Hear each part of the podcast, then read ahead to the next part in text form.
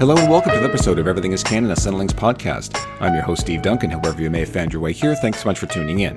On this podcast, we invite authors from all genres onto the show to discuss their latest books and novels, as well as just about anything else that comes to mind. If you want to reach me, there are several ways to do so, but the best way is to email me at steve@cinelinks.com, or you can always find me on Twitter at stevedunk5 or at everythingcanon. Today in the show, I'm talking to author and artist Huda Fahmy all about her latest graphic novel, Huda FRU, which is described as a cheeky, hilarious, and honest graphic novel asks the question everyone has to figure out for themselves, who are you? I'm a cynical person and look for joy and laughter wherever I can get it, especially these days. Huda FRU is one of the funniest books I've ever read and still makes me laugh every time I read it. But here's the thing. Don't dismiss this graphic novel as simply being purely comedic, because not only did I laugh, but I also cried and I also lamented. This book is incredibly heartfelt and honest and real. Anyone, regardless of your background, can find ways to relate to Huda's story. We talk about the important difference between laughing at Huda and laughing with her, real-life Huda versus graphic novel Huda, her process, Huda FRU, of course, and much, much more. While this is a spoiler-free discussion, the odd minor detail may slip out, so if you haven't read the book and don't wish to be spoiled at all, better stop listening now, but double back after you've read it. Hi, everyone. Welcome to the show. As always, around these parts, we encourage supporting authors and stories that affirm the lives of people other than ourselves. Each time we either engage in a conversation, whether it be online or face-to-face, or each time we participate in the market with our purchasing choices, this, of course, should be done all year long. November is a little light on the social media calendar as far as the entire month is concerned, but there are several days we're celebrating, including World Vegan Day, which is great for me because I'm a vegan, National Authors Day, which is great for my guest because she's an author. Just looking at the list here, we've also got National Cappuccino Day, which is great for me. I love coffee. And November 16th is International Day for Tolerance. So that's a good one. And ironically, November 19th is both International Men's Day and Women's Entrepreneurship Day. So I'll let you figure that one out. Huda Fahmy was born in Detroit, Michigan, growing up in Dearborn, and attended the University of Michigan, where she majored in English and minored in political science with hopes of one day becoming a lawyer. She finished 1 year of law school before shifting to education. She taught English to middle and high schoolers for 8 years before she started writing about her experience as a visibly Muslim woman in America and was encouraged by her older sister to turn these stories into comics. Huda, her husband, Jihad. Sorry, I'm just thinking about when you were outside yelling Jihad and or Huda was anyways. We'll talk about the difference between real Huda and Huda Huda. Huda and her husband, Jihad, and their son reside in Houston, Texas now. Through her art, Huda connects with audiences by presenting a hilarious, relatable, and painfully honest story about life as a Muslim and how she uses humor to cope with the anxieties of her everyday life that breaks down barriers and shows how universal our everyday problems, worries, and joys actually are. She's here today, though, to talk about her new book, Huda FRU, which is described as a cheeky, hilarious, and honest graphic novel asking questions everyone has to figure out for themselves, who are you? I'm very, very happy she's here. I fucking laugh out loud every time I read these books, which is also kind of weird, and I'll explain why in a second. But in the meantime, please welcome to the show, Huda Fahmy. Hi, Huda. Hi, Steve. Thank you so much for having me. What a wonderful introduction. Oh, yes. Well, is it all true? I don't know. Very much, yes. It is all true. And I laughed about Jihad because today's comic is actually about him as well. So. Oh, I haven't seen it yet. Did you put it up? I did. I just put it up while you were okay. I haven't seen it yet. God, that's so funny. When I can't remember the context, he was lost, or you'd lost track of him somewhere outside, and you were yelling Jihad. It's so funny. It was at a Walmart in Texas. Oh, okay. Of all places, so. Yeah. I was like, oh God, how do I call him? You should have got them to page it over the PA or something too, right? Like, yeah. I was also so I obviously didn't, but I was going to make a joke there and introduce you as every version of your name but Huda that you put in your books. My favorite being Howdy, of course, which is funny. And again, speaking of names, actually, I think one of the funniest name bits that you've done in all your books is the Leslie bit, which is so funny, right? When you're getting coffee or something with Leslie. Yeah. I keep saying you, but there is a difference. It's not. There is. Yes. But I don't. Well, we will talk about that. I promise. But the Leslie bit is so funny to me that she's like, it sounds so exotic. As you can tell, I think your stuff is really funny. I think our humor is actually probably pretty, very, very similar. So we are actually talking a couple of months ahead of the release. And unfortunately, what's going on the news in the news right now of what's going on in Afghanistan. I'm not going to ask your opinion on what's going on there because that would be obscene. It's I'm also not in any way an expert. That's what I mean, right? Neither very few people. Yeah, exactly. It's incredibly complicated. I would just like to mention though, like for us sort of white people, how it's only an issue when it's an issue, right? Yeah. Like when the news tells it's an issue. And then all of a sudden we're reminded of like, oh yeah, that's right, I hate Muslims or whatever, right? Like, you know, those people which you come across obviously in your book and in real life. But then suddenly everybody's Muslim friend has to answer questions about whatever's going on. And it's like, so my question though is, and it's not specific to what's going on now, but I think it's worthy of asking, and it just sort of generalizes it in a way, because every time something like this happens in the news, we see an increase in not only Islamophobia, but to your point, you probably start getting a lot more like non-threatening questions, right? But are that are just as annoying, I would imagine. Oh yeah. What do you see more of? An increase in you know, just assholes or just sort of people with good intentions maybe, but just asking nonsensical questions. I think it's the latter. I get a lot of people who, good intentioned, who just, I don't know why they feel like it's appropriate to ask, you know, questions like, well, you know, are you really, you know, can you learn? Can you go to college? Can you read? Like, are you allowed to? Yeah. You know what I mean? That kind of like, that's the worst part, right? When they start with, are you allowed to, or does your husband let you? Yes. Like that's right away. I'm sure you're just like, oh, crap, fuck. Yeah. And it's like, okay. Yeah. Or like, I just read about this happening, that women are not allowed to, you know, what do you think about that? I'm like, wow. First of all. Well, since I speak for all women. Yeah.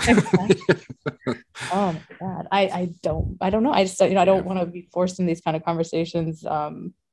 You know, especially, I don't know, it's where are you coming from with your intentions? Like, exactly are you trying to learn, and who else have you asked? And we've never had a conversation outside of good morning neighbor to all of a sudden this question of whatever. Intention is such a huge, intention is such a huge part of it, isn't it? Yeah. And I mean, just not only there's some ignorance involved, but the arrogance to assume that you speak for all, not just Muslims, but women.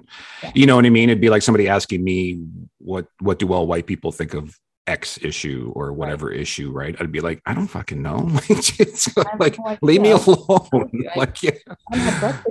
No, it's really an othering kind of feeling. It's that's really what it just feels like, whatever the intention may be. It just is to be like, you are not from here, or you are different, and you must believe in these, you know, quote unquote barbaric things. And, you know, and hence I'm going to look at you from now on in this sort of way. And so it's like, I want to even engage in this conversation. You've never tried to find out who I am or anything about my life. Also, this happens a lot with just strangers in a supermarket. It's like, time and place, please. And it's just, you know, it's like you said, the arrogance and the entitlement of some people who just feel like it's okay to come up to a random person and suddenly have these really, what are the things you're not supposed to talk about? Is it like religion and politics? And then, but all of a sudden that goes out the window when it's a Muslim person, specifically woman, that you see.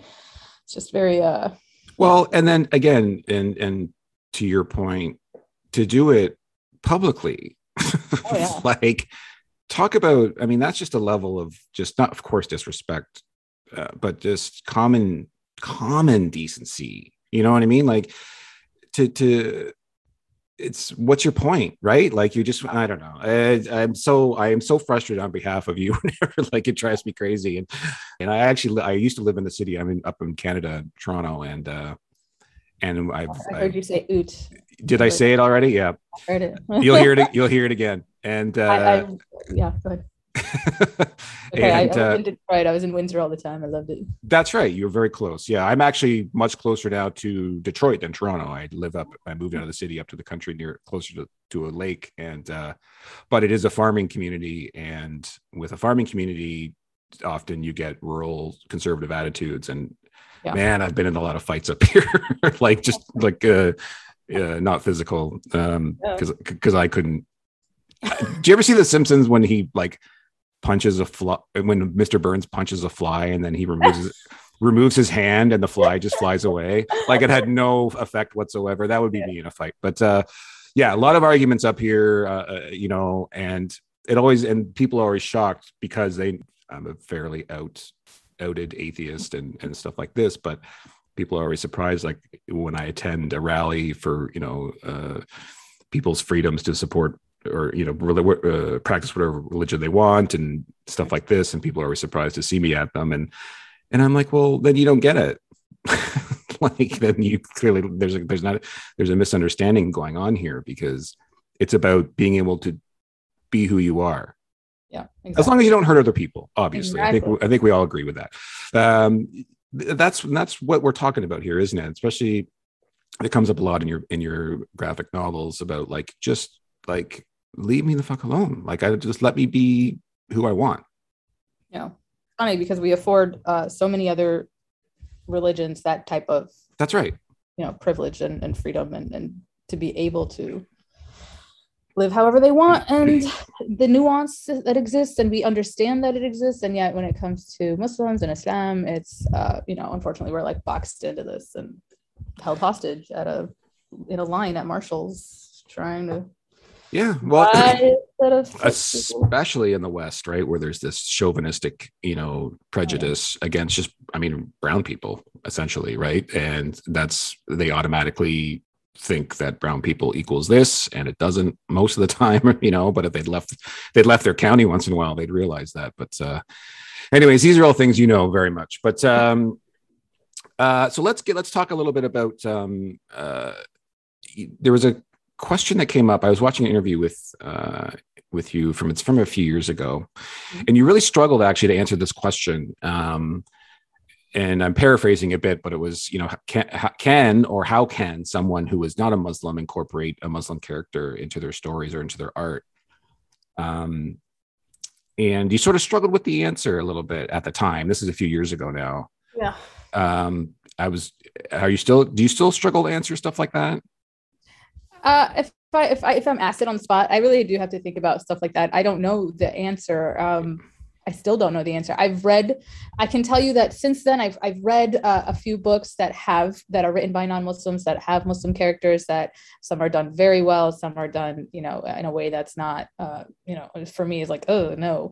But I think generally for me, when for example, I'm going to shout out Svetlana Chmakova, who wrote a graphic novel called Brave. And there is a young Muslim girl. It takes place in a middle school, and it's, you know, the main character is a boy named Jensen, and he's white, and he has, you know, two friends, and one of those friends is a girl who is Muslim. And the way that Svetlana writes her is as if she was just any other character. She wears a hijab, she's covered, and it doesn't ever come up.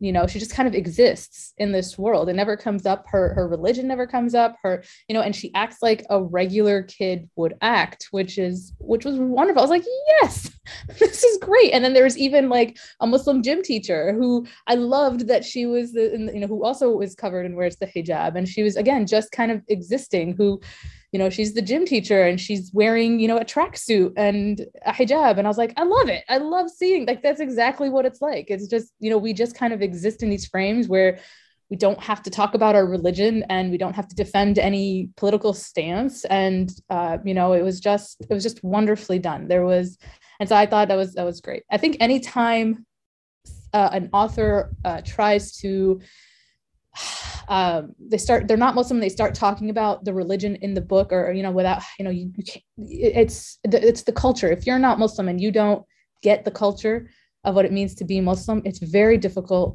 to write about, and it could offend so many people. And so it's even though, like, we're very different and there's so much to it, there's still a lot about the culture that it makes it universal to all Muslims, that we all understand and get. And so I don't know how to answer that, because yes, I would love to see more Muslims, and I don't want to gatekeep, and I don't want to make people feel like they can never include Muslims.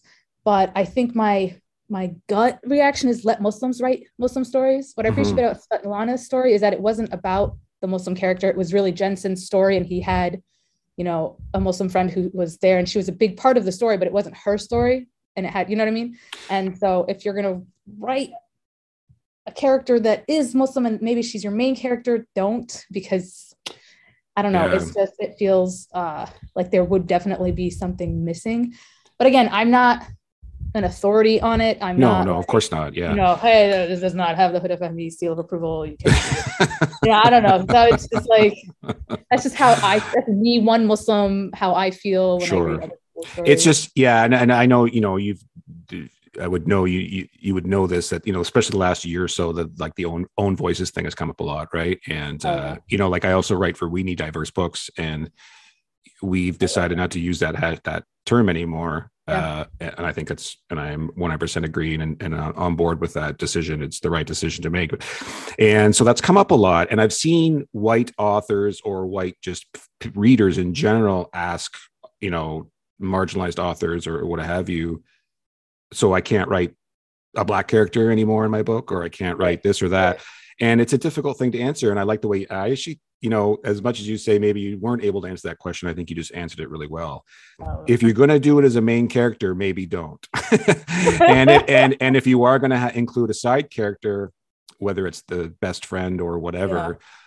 Okay, actually, let me start over. If you're going to do it as a main character, don't. If you're going to do it as a villain, don't. If you're going to do it as a John, sorry, that's a little Huda for you, because John is a villain. And John is not a villain. He is a villain. No, I was reading when I was reading Huda for you. I got to that one panel and I tweeted. I was just like, "Fuck you, John." I was so upset. We'll talk about it. But don't hate him. So, and then if you're going to, yeah. So for a side character, let's say best friend or teammate or something, I think that and maybe correct me if I'm wrong, but I think it has to do with like what defines that character. Is it like Sally, who is a 16-year-old teenage girl who happens to be Muslim, or is she Muslim who happens to be a teenage girl? Yeah. So I think that's an important distinction. And I think if you're going to write characters like this, think about that for a second. Yeah. And then just bring up Google, right? Yeah. Like do your research, research.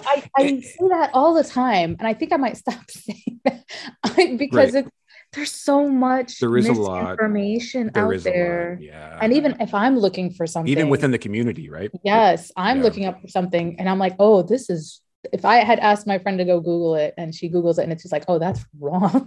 It's very wrong. Sure. Right. So I'd be like, call up, find who your local, it's an extra step, but you're gonna have to talk to a real person. Go find your mosque, local mosque or masjid and ask if there's somebody there to answer, because yes, Google can be very right. So but there is a lot, you know, and you know, it's talking to so many other Muslim authors and even this year, SK Ali and Adiba Jugadar and Hatsa and, you know, we have these great shows like We Are Lady Parts, for example, and 5 girls in that group and they all look different. Yeah. Which is great. And I think that really speaks to that. There's your answer to like, yes, Muslims are not a monolith, right? There's a ton of nuance, but you're right. There's also a lot of misconceptions. And I think, you're right. Going to Google maybe isn't the best way to do it. Find somebody who knows, because that's a lot. You know, that's God. I mean, even it's in your graphic novels too, right? Like why, you know, there's a Muslim that isn't wearing hijab or niqab or even, you know, jilbab or whatever, right? But and then there's some that do and some that don't, and people need to understand there is nuance and there is choice. Yes, and it's not this person's a bad Muslim because they don't veil, right? It's the simple little things. I just really, really, you know, I'm always trying to like impart on people, like just understand that. But anyways, but yeah, so Muslim characters just don't. I don't know how to say. No, you're right, because you're right. You're right, because some people when they do say it does come across as gatekeeping, and just like you said, it'd be like even if you, let's say you were writing a black character or even a character, you know, one that comes up a lot and people get wrong is a disability character. just, do your research and definitely definitely hire sensitivity readers. Exactly. Exactly what I was going to say. Find a sensitivity reader, find a Muslim that, and even more than one kind of Muslim. Like if you know a Muslim who happens to not wear hijab, or a Muslim who does wear hijab, or a Muslim who doesn't go to the masjid a lot, or a Muslim who does go to the masjid a lot. If you can find a variety of Muslims to look at it and then give you and let you know what, give and take and what you can, what's good, what's bad, or what they would say, or what the community might say. It's work, but it's going to make it authentic. It's going to make it good. It's, you know what I mean? It'll make it, you did your work, you put the work into it, and you didn't just put this token Muslim character just to be like, hey, I'm an ally. I love diversity, and here's my Muslim character. Look what I did, but then it has nothing to do with. That's right. You know what I mean? But then they're drinking a beer, and you're like, yeah. Or even like going to like, there's most like, okay, so I'm shaking hands too, right? Is something that you brought up. Well, again, there's difference. Yeah. I mean, some do, some don't. It's confusing, but here's the thing: we have so many stories out right now that are written about with Muslim characters who like go to bars, or they will, go to the club, or they will do these things that, yes, there are Muslims who do that and they struggle with that. And every Muslim is on their own journey. Every person is on their own journey, but there's like, we don't get enough of the other side. Every time you see a Muslim who loves being Muslim or adheres to practices, of the faith, it's always shown in the light of, oh, they're boring, or they're not fun, or, you know what I mean? In a way, it's such a negative connotation whenever you see somebody who follows the faith or practices or and just lives their life at the same time and has values. And it's like, they're boring. And I'm like, okay, but we're not, like, I promise. And why do you have to make it seem like that? And so I'd like to see more of those stories. Right. It's funny how the, like certain things though, we equate to boring, right? Like alcohol, like why is that drinking makes somebody interesting or cool? Like, I don't know. It doesn't to me, but let's have a little fun, loosen up. Like, I don't get it. Yeah. That's some of that. That's the criticisms I just can't get behind it all, right? Like I can of course get behind criticisms of like if they're going to look at a very, very minority, a very small percentage of Muslims who engage in barbaric acts or something, right? Of course we're not getting behind that, and I don't think most people don't. But like, yeah, I don't know. Anyways, and like again, to everybody, everyone's on their own journey. So like, I don't know. It's just funny how we don't like to your point, we'll give a Muslim a hard time about maybe not drinking, but it's just some regular person who doesn't drink. It's not even, it's a non-issue, right? So anyways, this all goes to sort of like the whole point of why you even got into this, right? Was to talk about religion and Islam, it's how it's so often used to divide us, but you've done this to really talk about just plain universal truths, right? Especially women. Talk about, would you say that your audience who is your audience? Do you think like who is your actually not? I don't. It's not saying who is factually your audience, because I am technically your audience, and I'm sure you weren't writing for 40-year-old white Canadians. But thank you, anyways. Who is your intended audience? Let's put it that way. My intended audience at the very beginning was for Muslim women. Yep. And honestly, specifically Muslim women who were familiar or knew what it felt like to wear hijab, because the whole title is, it's, cheeky. Like, I'm hot in this, specifically my hijab, playing on the question that we're always asked. And I really thought it was a very niche topic. Like no one else was going to get it. I didn't care if anyone else got it. Nobody writes for us. Nobody, makes, these jokes that only we would get. And so it was very much at the beginning, these are the jokes and they're for us. And that was fine with me because you want to write the stuff you want to see. So that's what it kind of was. And it still is to an extent. I'm trying, I try to always stay true to that, because what I found through the writing is that, yes, these are universal themes, but we don't have to all be the same to get it, to all, we don't have to share the exact same experiences to still relate, to still feel like we can, feel, I get that, like, oh yeah, I can totally understand that. Maybe not specifically with hijab, but maybe the way I feel about, this part of my life, or the way I live this part of my life that might be rejected in normal society, right? Whatever normal is. And so, just feeling like the outsider, or feeling like you don't belong, or feeling like you're constantly defending yourself. Those are the universal things that I think we all kind of can relate to and get behind, even though it's a specific joke about me wearing a burkini at the beach, you know, that like, yeah. Like, I don't know what that feels like, but I'm going to laugh. You know, and it's.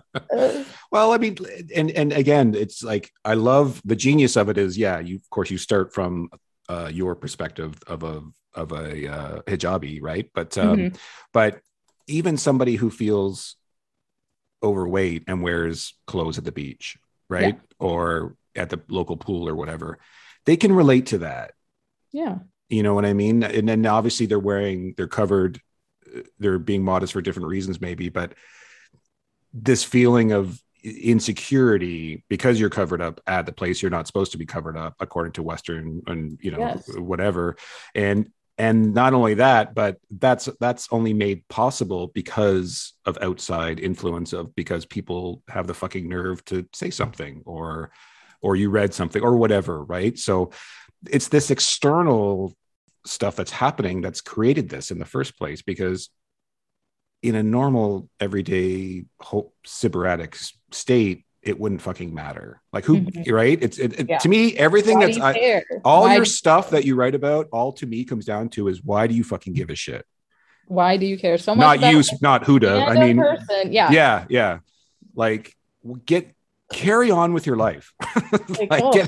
Get one, right? When I was there, one of the earlier comics, when this woman asked if I was a nun, I was shopping at something on an actual, you know, thing that had happened. And she asked me if I was a nun, and I was like, are you writing a book? Like I about me specifically? Yes, I am. I could tell she was a little bit, you know, I don't want to say anything, ableist. I don't know how to describe, but I could tell that it was, you know, she was something that was a little different because she was following me and in a way that she was saying, yes, I'm writing a book about you. So, you don't know me. I've never met you. How are you writing a book specifically about me? That's you right. Know? And that's right. I'm like, I'll say it. Yeah, I'll say it. She's crazy. And it was very well, that's dangerous, right? Like that's crossing several lines. Yeah. You know what I mean? It's one thing. It's scary for sure. Like if some guy drives by in a pickup truck and yells terrorist, right? That's not great. That's awful. And that can lead to a dangerous situation for sure. And has, I have no doubt. Yeah. But there's a difference when somebody's like following you. Yeah. Right. That's different. And not only that, it's also against the law. It is. It is against. No, I mean, yeah, it's but it's the time and place. Like, what are you going to do? Am I going to make a huge scene? It's really about self-preservation at that point. Like, am I going? What am I going to do? So I'm like just walking away, and I'm on the phone, and I'm like with my mom, and my mom is like yelling over, "You tell her!" And I'm like, "Mom." Oh, your mom. We're going to talk about your mom because holy, like mom, one of the things that's incredible. One of the things that I found so incredible about your books is. They are as heartfelt and sad as they are funny. And we'll talk about why in a second. But, so what, you know, and again, we're sort of talking about profiling. And one of the things that kicked you off was the Muslim ban that was put in effect way back when. And so that, you know, I've heard you say that was really the straw, right? The last straw type of thing. It was, yeah. But I mean, had you... you know, that wasn't the beginning and end of it though, I assume. Like, had you given it any thought at all prior to doing this? Yeah, I did. I actually, while I was still teaching, I came up with the idea of creating like a book of essays titled Yes, I'm Hot in This. And it was just going to be essays. So imagine each comic, but written out in essay form with like, you know, some kind of revelation or something at the end or a conclusion or whatever. It's just a short story, essay of short stories of these instances that I thought were funny and yet sad and should make people think. And I just didn't know where to start. I didn't know where to take off. I was, you know, busy. It's just something I wanted to commit to. And then when the Muslim ban happened, there was an open call for Muslim writers. And because there's just so much more out there that was so much more misinformation and so many people speaking for Muslims that were not Muslim, and they were getting it, you know, even more wrong in media and like on TV and films and articles, all of that. So, and it's just becoming more. And of course with social media, it's just, you know, it's louder, it's more in your face, and it's, you know, happening at, you know, live. And so there was this open call. I decided to pitch my essay idea, book of essays, to a bunch of agents. And they pretty much all rejected me because they were like, no, we don't know who you are. Why would anyone want to read? It wasn't compelling enough, I guess. Sure. And so I said, okay, I'm just going to start like a blog on Facebook or something. I'll just write it up and post it. And it didn't really take off. And my sister, that's when my older sister was like, can you write one of these and draw it out for me? I want to pass it along to somebody, but I want it as a drawing. I don't know why she suggested it, because she's actually the artsy one in the family and she's the one who draws. And, but she said, can you draw it as a comic? It was really then that it was just like this light bulb went off. I was like, oh my God, I should just draw all of them as comics. I've loved comics since, you know, Sunday comics like Garfield and Calvin and Hobbes and Zits and all that since I was a kid. And it just felt so natural. And yeah. Here we are. Now you're talking to me. It's like a dream come true. It's a dream come true. Yeah. So that's, that actually is a perfect segue, because I was going to ask about, let's do a little process as far as the art is concerned. So like, was that, intimidating for you and stuff? Because like, it's a really, I love and appreciate art. If you saw where I'm sitting, I'm surrounded by it on my walls, framed art. Like I collect screen prints and pop culture screen prints and movie posters and all these. Yeah. Surrounded by it. I love it. I love it. I love it. I appreciate it so much, but I'm illiterate when it comes to it. So I don't know like the type, like, oh, that's this type of art. I'm like, is it? I don't know. It's got Superman on it. That's all I know, or whatever. Right. And so it's hard for me to put into words like why I find your art so appealing. And I really do though. And talk to me about sort of taking that on, because so you just said your sister was more the artist at the time. Was it intimidating? Yeah. Was it scary? Because, and like, did you talk about if you did any training or anything? Because like I know about like the fundamentals, like learning how to draw a cube, a cylinder and a sphere, right? Fundamental shapes as an artist that you start out as, and then you go from there. I understand that concept. Did you have to start there like from the beginning, or did you already have were you already sort of dabbling and doodling? No, yeah, I it was very intimidating because I would not call myself an artist, and my sister was very encouraging and she said, I've seen books at Barnes and Noble that were of just stick figures. And I have a friend, Chris Halbeck, who draws comics, and his comics are hilarious, and they're stick figures, and they're simple, and it really let me know that you sometimes the medium, like the art, does not have to be super complex or super detailed for you to get your story across. And so I knew I had the story, I knew I had the material, and I didn't want to let anything stop me from just doing it. And so I started off with just stick figures, and when I realized this was something I wanted to continue doing, I started to just very much, I don't know what the word, unofficial, it was not unofficial, like it was YouTube. Like I would just like watch YouTube videos and look at how my other the artists that I followed on Instagram, what their art looked like, and how could I, and it was all like looking at it through shape. So it was unconventional, I think is the word. It was not a usual, normal way to learn art.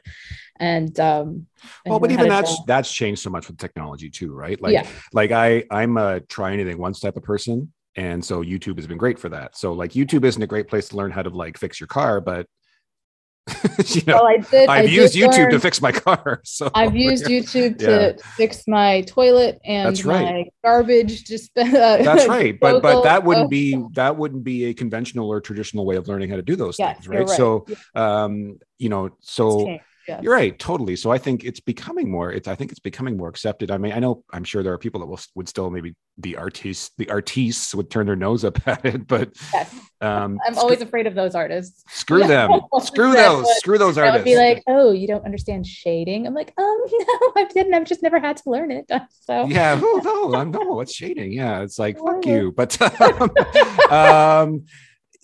and you like you just a second ago made like the best point in the world, because I've read beautifully drawn comics and graphic novels where the stories were shit, but they were beautiful to look at. Right. Just like incredible things that and you're just like, oh my God, this is so gorgeous. And you're like, man, these characters are dull. The story's going nowhere. I feel nothing. Like I feel zero about this story, and forgot it instantly. So then now we have your art, which some people would consider basic. I don't, but some people might.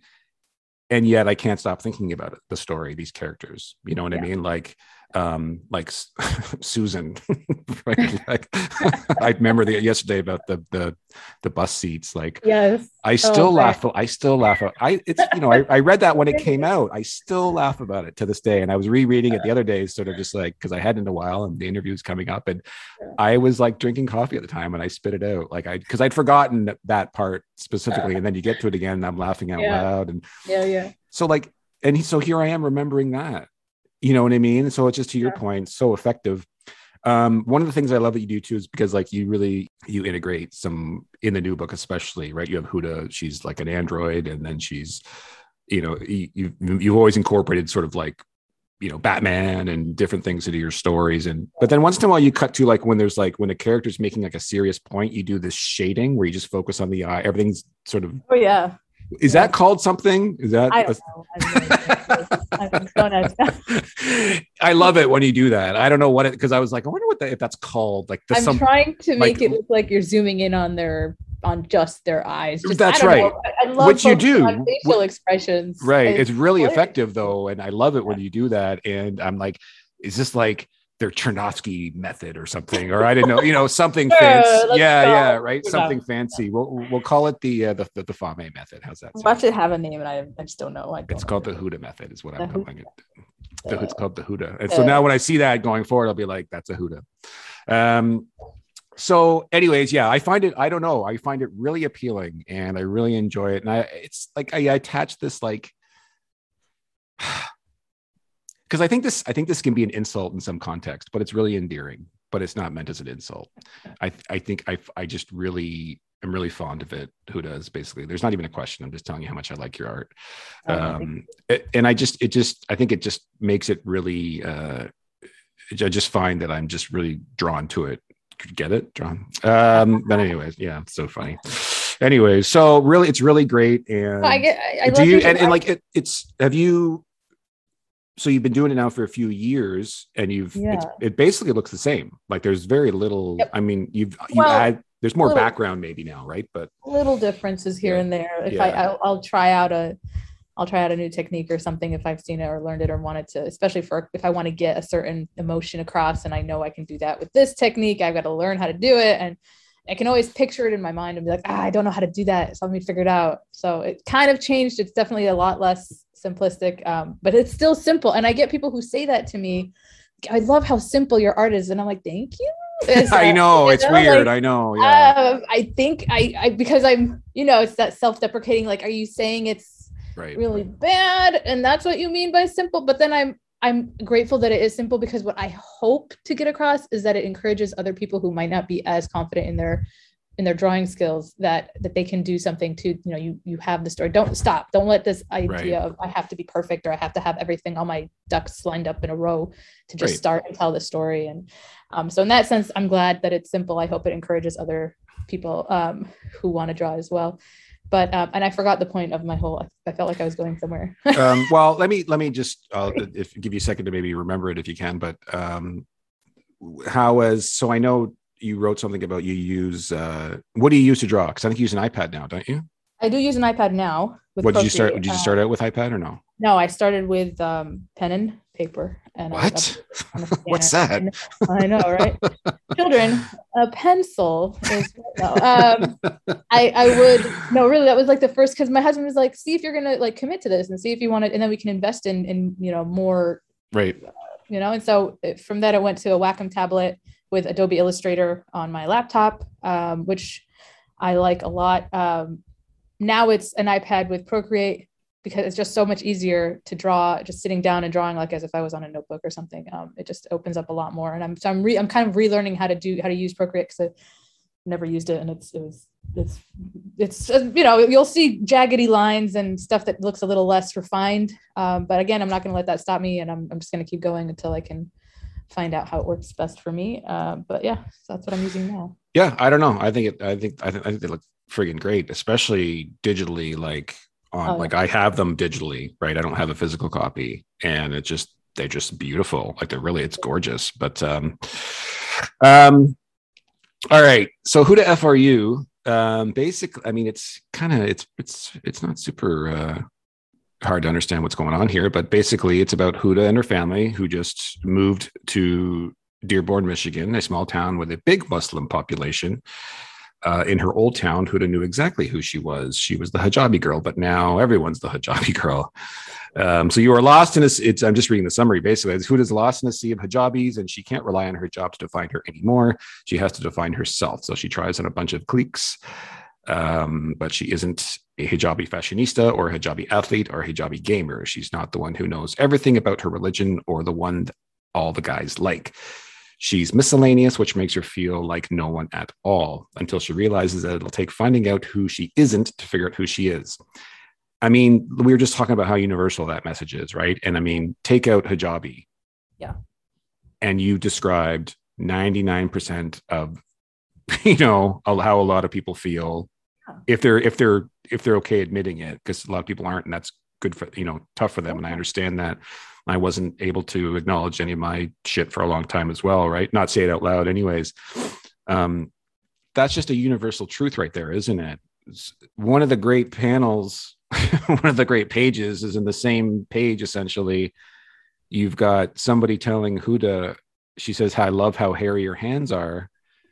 And then on the next panel, Huda gets her period. And so it's like worst day ever scenario, but let's poll 1,000 women right now and how many stories they're going to tell us that are similar, yeah, or identical, you know, yeah, what I mean, having those types of days, yeah. And that panel's so funny. And this goes back to what I said a few minutes ago about how it's hard to read these because they're so funny, but at the same time it's like I don't want to laugh at your pain, at Huda's pain. I do. It's okay. Yeah, and that's kind of, it's like almost, that's sort of what I'm getting at. Is like, I want your permission to laugh at this, oh, but at the same time, it's like somebody really did that to Huda or to you in some instances, and so that's it.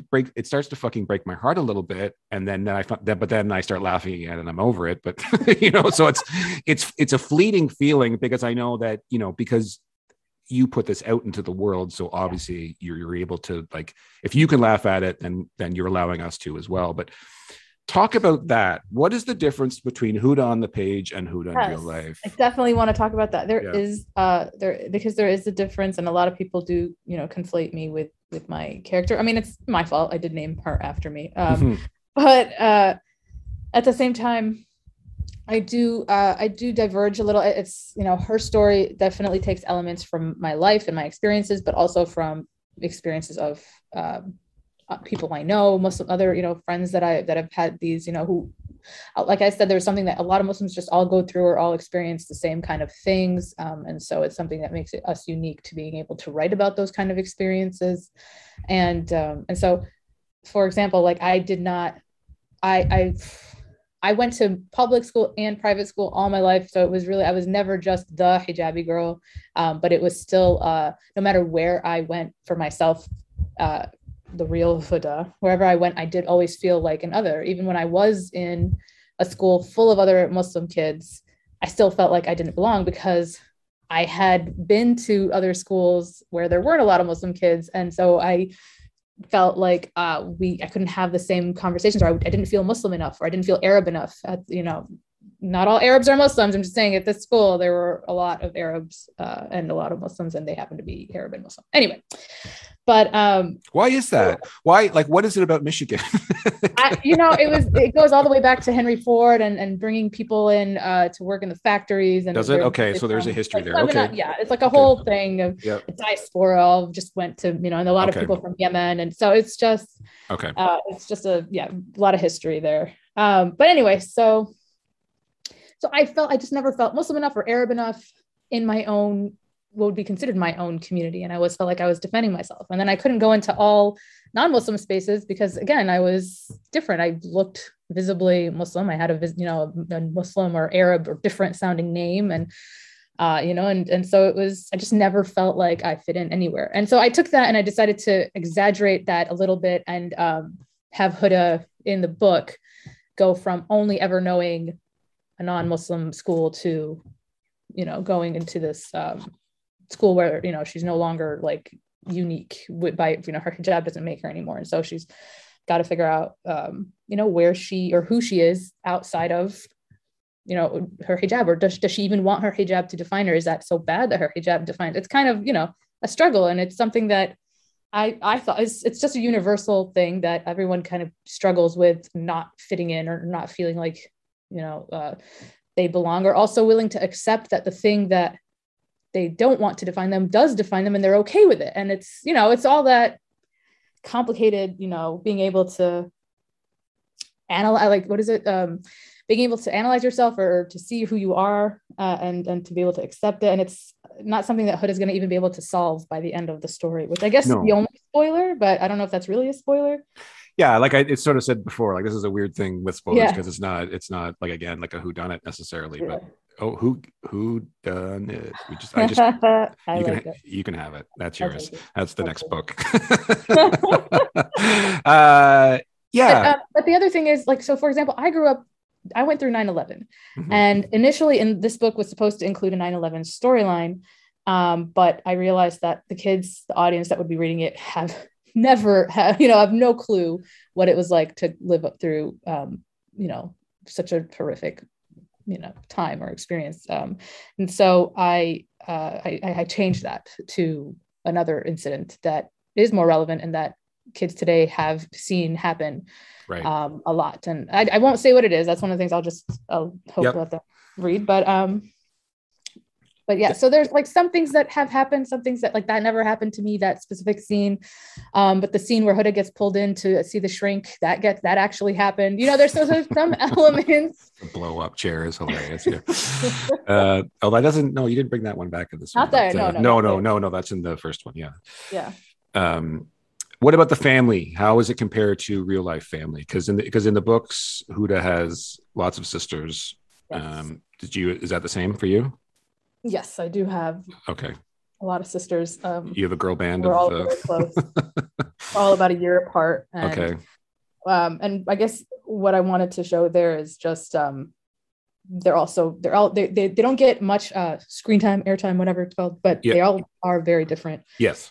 And you'll kind of see that. I think the most that you'll see is Huda with her older sister, and they clash a lot, but specifically with like her older sister was very self-aware and very proud of being Muslim and very aware of what like the political and, you know, what the atmosphere and the environment was like for Muslims. And Huda was very much like, what are you talking about? Like, she doesn't even want to think about that part of her life. She's like, I'm already trying to figure out who I am, like just existing as this kid. Now I have to figure out, you know, as a Muslim in this world that doesn't like me, I don't have time for that. And, you know, maybe he need, you know what I mean? And that's a tough go, right? I mean, I won't ask your age, you know, I'm 45. I remember high school and how shitty it was. And it's hard enough.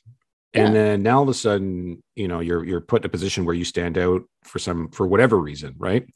And God, that's so hard. And that's why I would encourage people out there. Like, this is, you know, there's obviously a specific, you know, you've got a mandate here, but at the same time, if you can't read these books and draw something from that, then you got issues, or you're lying to yourself, or maybe you just had a great high school experience. I don't know. Maybe you did. Good for you.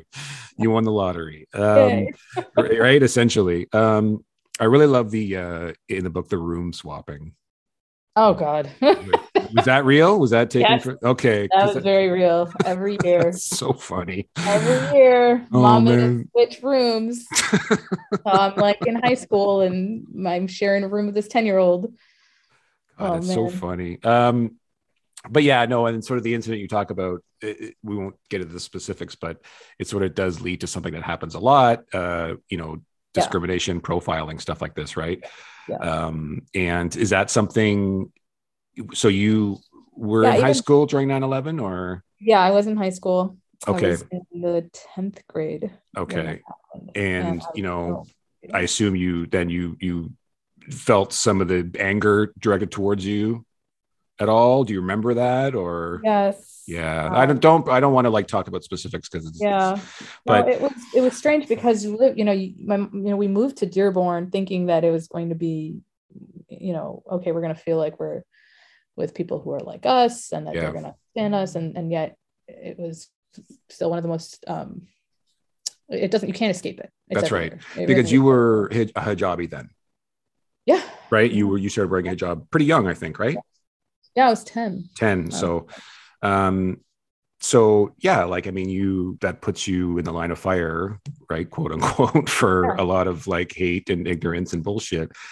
Do you remember like reconciling that at such a young age, or like how long, like, and maybe just how about just things in general, like anything, like comments, microaggressive things. What do you remember, like at what point where you figured it out? It was because, oh, it's because I'm a Muslim, or did you know that kind of right away? Oh no, it was very clear. It was because they made it very clear. They made it easy. Yeah, but instead of making me hide, it did the opposite. It made me, you know, like, why do I have to defend myself? Like, I've been in this, you know, I'm why do I have to change? And why do I have to, you know, hate who I am? And I love being Muslim, and I love being who I am. And I know that whatever you're seeing on the news is nothing to do with Islam. It's nothing to do with me. And so, you know, I started going to protests, and I started doing, you know, a lot of, and then it's what kind of made me want to become a lawyer and wanted to, and at the very beginning. And so it was just like this origin story of wanting to be like outspoken and, you know, insistent, like, I belong here. Like, you do not get to welcome me into my own country, into my own home. You do not get to make me feel like I'm on the defensive 24/7. And, you know, and so it, you know, lit a fire, and I'm grateful that that's what happened, because it could have very easily gone the other way. And it does for a lot of people. And I, you know, like I said, everyone's on their journey, and I don't know what it was. And this comes across in the book too. Huda sort of grapples with some of these things, right? Like, and a lot of it is finding her courage, finding, you know, and it matters to her, that it really does matter to her. Big time. And it's really important. And, you know, there's a moment I like how it's sort of like, at first, it seems like maybe like a quick switch, but then when you read it again, it's gradual. I think it's more gradual. And, you know, she finds her courage and does some really great stuff by the end of this book. And I think a lot of it by the end was spurred by the hurt that she caused a certain somebody. That's right. You know, yes. Yes. About that. No, we don't. Yeah, that's because I was mad at Huda for that. Trust me. Oh yeah. Oh, God. Writing that scene was so hard, because how could she? She enlists the help of Joe, who's great, and because we love Joe, we hate John. No, we don't hate John. I promise. I do. Sorry, I hate John. I'll just say, I won't say we. I hate John, and I don't care if anyone thinks that I feel hate like John. Huda fumbled it. Huda lost a relationship because she just really wanted to be liked, like in that way, for some reason, and she's just stupid. She just couldn't understand that. Not like he didn't like her in that way. I mean, listen, Huda's perfect. There's nothing wrong with Huda. John is a huge jerk. All right, that's it. There's nothing wrong with Huda. I was like, it was so funny. I was just reading that, and I'm just like, I want to just like grab Huda and be like, just, you know, say you don't need him. he's not worth it. You know what I mean? Like, you deserve better. I was just like, so it's because it's funny, you know, like I just over these, you know, couple years grown really attached to Huda. And I just like, I want to like, I get defensive. Right. Oh yeah. Like, I'm really protective of Huda. And like, and in that scene, I was so mad. I can't even tell you. Oh no. Huda, Huda doesn't really have a personality in this book. I disagree though. This is the thing. I disagree. I know I know that's the right answer because you wrote it, and I'm not telling you you're wrong, but it's just, I'm curious it's like, if it came across that way. It's what I intended, but sometimes what I intend, you know, obviously the audience couldn't feel that way. So yeah. You can tell me, no, that's not how I felt at all. And that's okay. I think she's loaded with personality, and I just think like it's, and maybe that now, of course, it's first person. So we like, we get it. We get her thoughts or in a monologue. So we know that there's somebody great there, right? It's just a matter of maybe outwardly expressing it. Yeah. So a lot of this is, yeah. So one of the things too, I talked about earlier, how, you know, I cried and stuff was early on. There's a bit about, you know, Huda's parents first getting started, and there's a scene where Huda's mom takes off her niqab and just only wears hijab just for safety. Yeah, and you know, there's a panel that's I cried, like tears, actual tears. I was so sad for her, and so upset. Is that true to life? That was a true. Yeah. That was based on true story. My mother did used to wear the niqab, the face covering, and it was really hard for her when my father almost insisted. It was very gently put in the book, but in real life, it was very much, you need to take it off. Like, he was like not giving her a choice. Like, he was like, you need to take it off because it's, people are following you home. People are endangering you and our children. Like, you need to take it off. And like, I care about you. You need to do this type of thing. Yeah. Yeah. But she felt like she was very like, no. And she was very young. I mean, she got married at 19. She had children. Like, her first child was at 20, you know, her second was at 21, 22, something like that. Like, so she was young and she was more full of fire than I think I ever, even to now. She is such a strong woman. And so for someone to tell her she can't wear this thing that represents her faith and her submission to God. And so, you know what I mean? Like, it broke her heart. It broke her heart. And she prayed to God to just like guide her and help her. And to, you know, of course, God is the most understanding, the most just, and he would never punish for that. So it is just, it was just still hard for herself. Like, it was something that, even though she knew that God is the most merciful, that she just, it was such a personal and spiritual thing for her. And so just when she told me that story, you know, it broke my heart to hear that she had to do something like that. And, and, you know, it just made me feel like I'm never going to let anyone do that to me. And right, again, it's not the father who did it to her. It's unfortunately the community and the society that, you know, they lived in. And it must've been terrifying with two kids under the age of two. And, you know, so yeah. And that's the thing too, people need to understand, because a majority, and I mean like a big majority of Muslim women wear niqab because it makes them feel like their relationship to God is stronger, better, or maybe not better or stronger, but it's important. Yeah. And it's not because someone is telling them they have to wear it, or a man is, you know what I mean? Like, for a choice, if they're doing it by choice, because it makes them feel that's that connection to God, you know, above all else. So it's, so when you put it in context, and now they're being asked to take it off, to remove it. And it's, again, for good intentions, right? Yes. But yeah, it's powerful. And it's funny because it's only a panel. It's one panel that you cover this in. And I was a mess. I was a mess. And I wanted to just like, again, same thing with Huda. Like, I just wanted to like meet your mom and buy her some food and like, you know what I mean? Like, just take care of her, you know, not that she needs it. She's tougher than I am. Wouldn't know, she'd be like, what can I get? Yeah. Oh, I have no doubt. She's way tougher than me and way more courageous than I'll ever be. But she's very much like, who cares? What? So what? Let's go. Keep going. Let's go. It broke her heart. Definitely. Let's move on. Let's keep going. I got kids to take care of. Yeah. Yeah. Exactly. But it's just really, but it's just, and this goes to sort of like, just, you know, your simple story. I know I keep using the word simple, right? But simple art, simple storytelling, simple language, plain language. And here I am, a blubbering mess over it. Yeah. So again, not a question, just a compliment to you. Like, so effective, Huda. And maybe because part of that knows it's based on a truth, maybe. So like, when I'm reading Star Wars, it doesn't matter how many people die, there's a part of my brain that says this is fiction, right? This is fantasy. You can separate yourself. Yeah, that's right. So when it's real, and because I immerse myself in the news of the day, and I'm very aware of how fucking evil the world can be and how mean people can be, that applies for sure. But, and how much was that also too was true about, so your father was here ahead of time? He came, a couple years. He came at 17. He came a couple years. Okay. And then was working his ass off to be able to afford to get everybody over. That was the idea. Well, there wasn't everybody. But he was doing.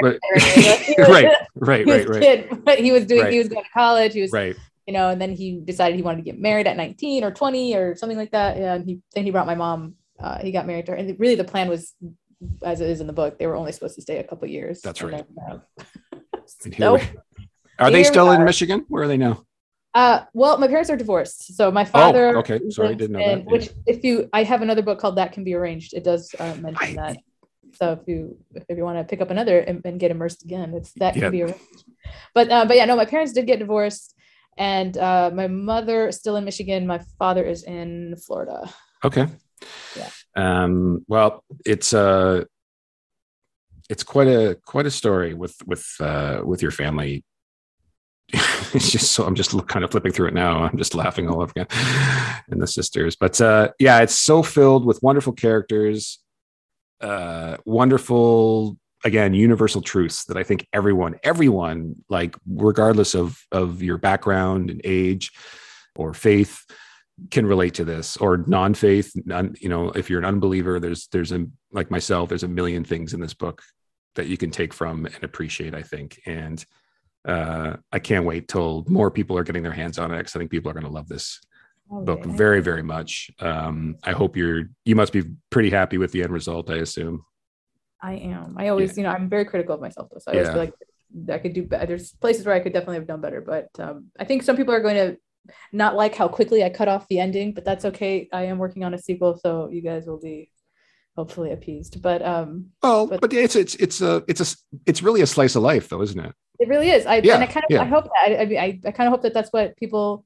It was intentional. It was not supposed to have this type of closure, you know, happy, everything's okay kind of ending. It is supposed to be like, this continues. There's a lot more, and we don't know where Huda's at yet, and she's not finished. Maybe she's going to get the plaid jacket back out of the closet. We don't know. Oh no, those are all. So yeah, this. You used to call me Al Borland. I didn't put that joke in because I felt like it was, you know, dated, but they used to call me Al Borland. This, like, it's so weird because, I mean, we're recording this way ahead of time. This book comes out in November 2nd.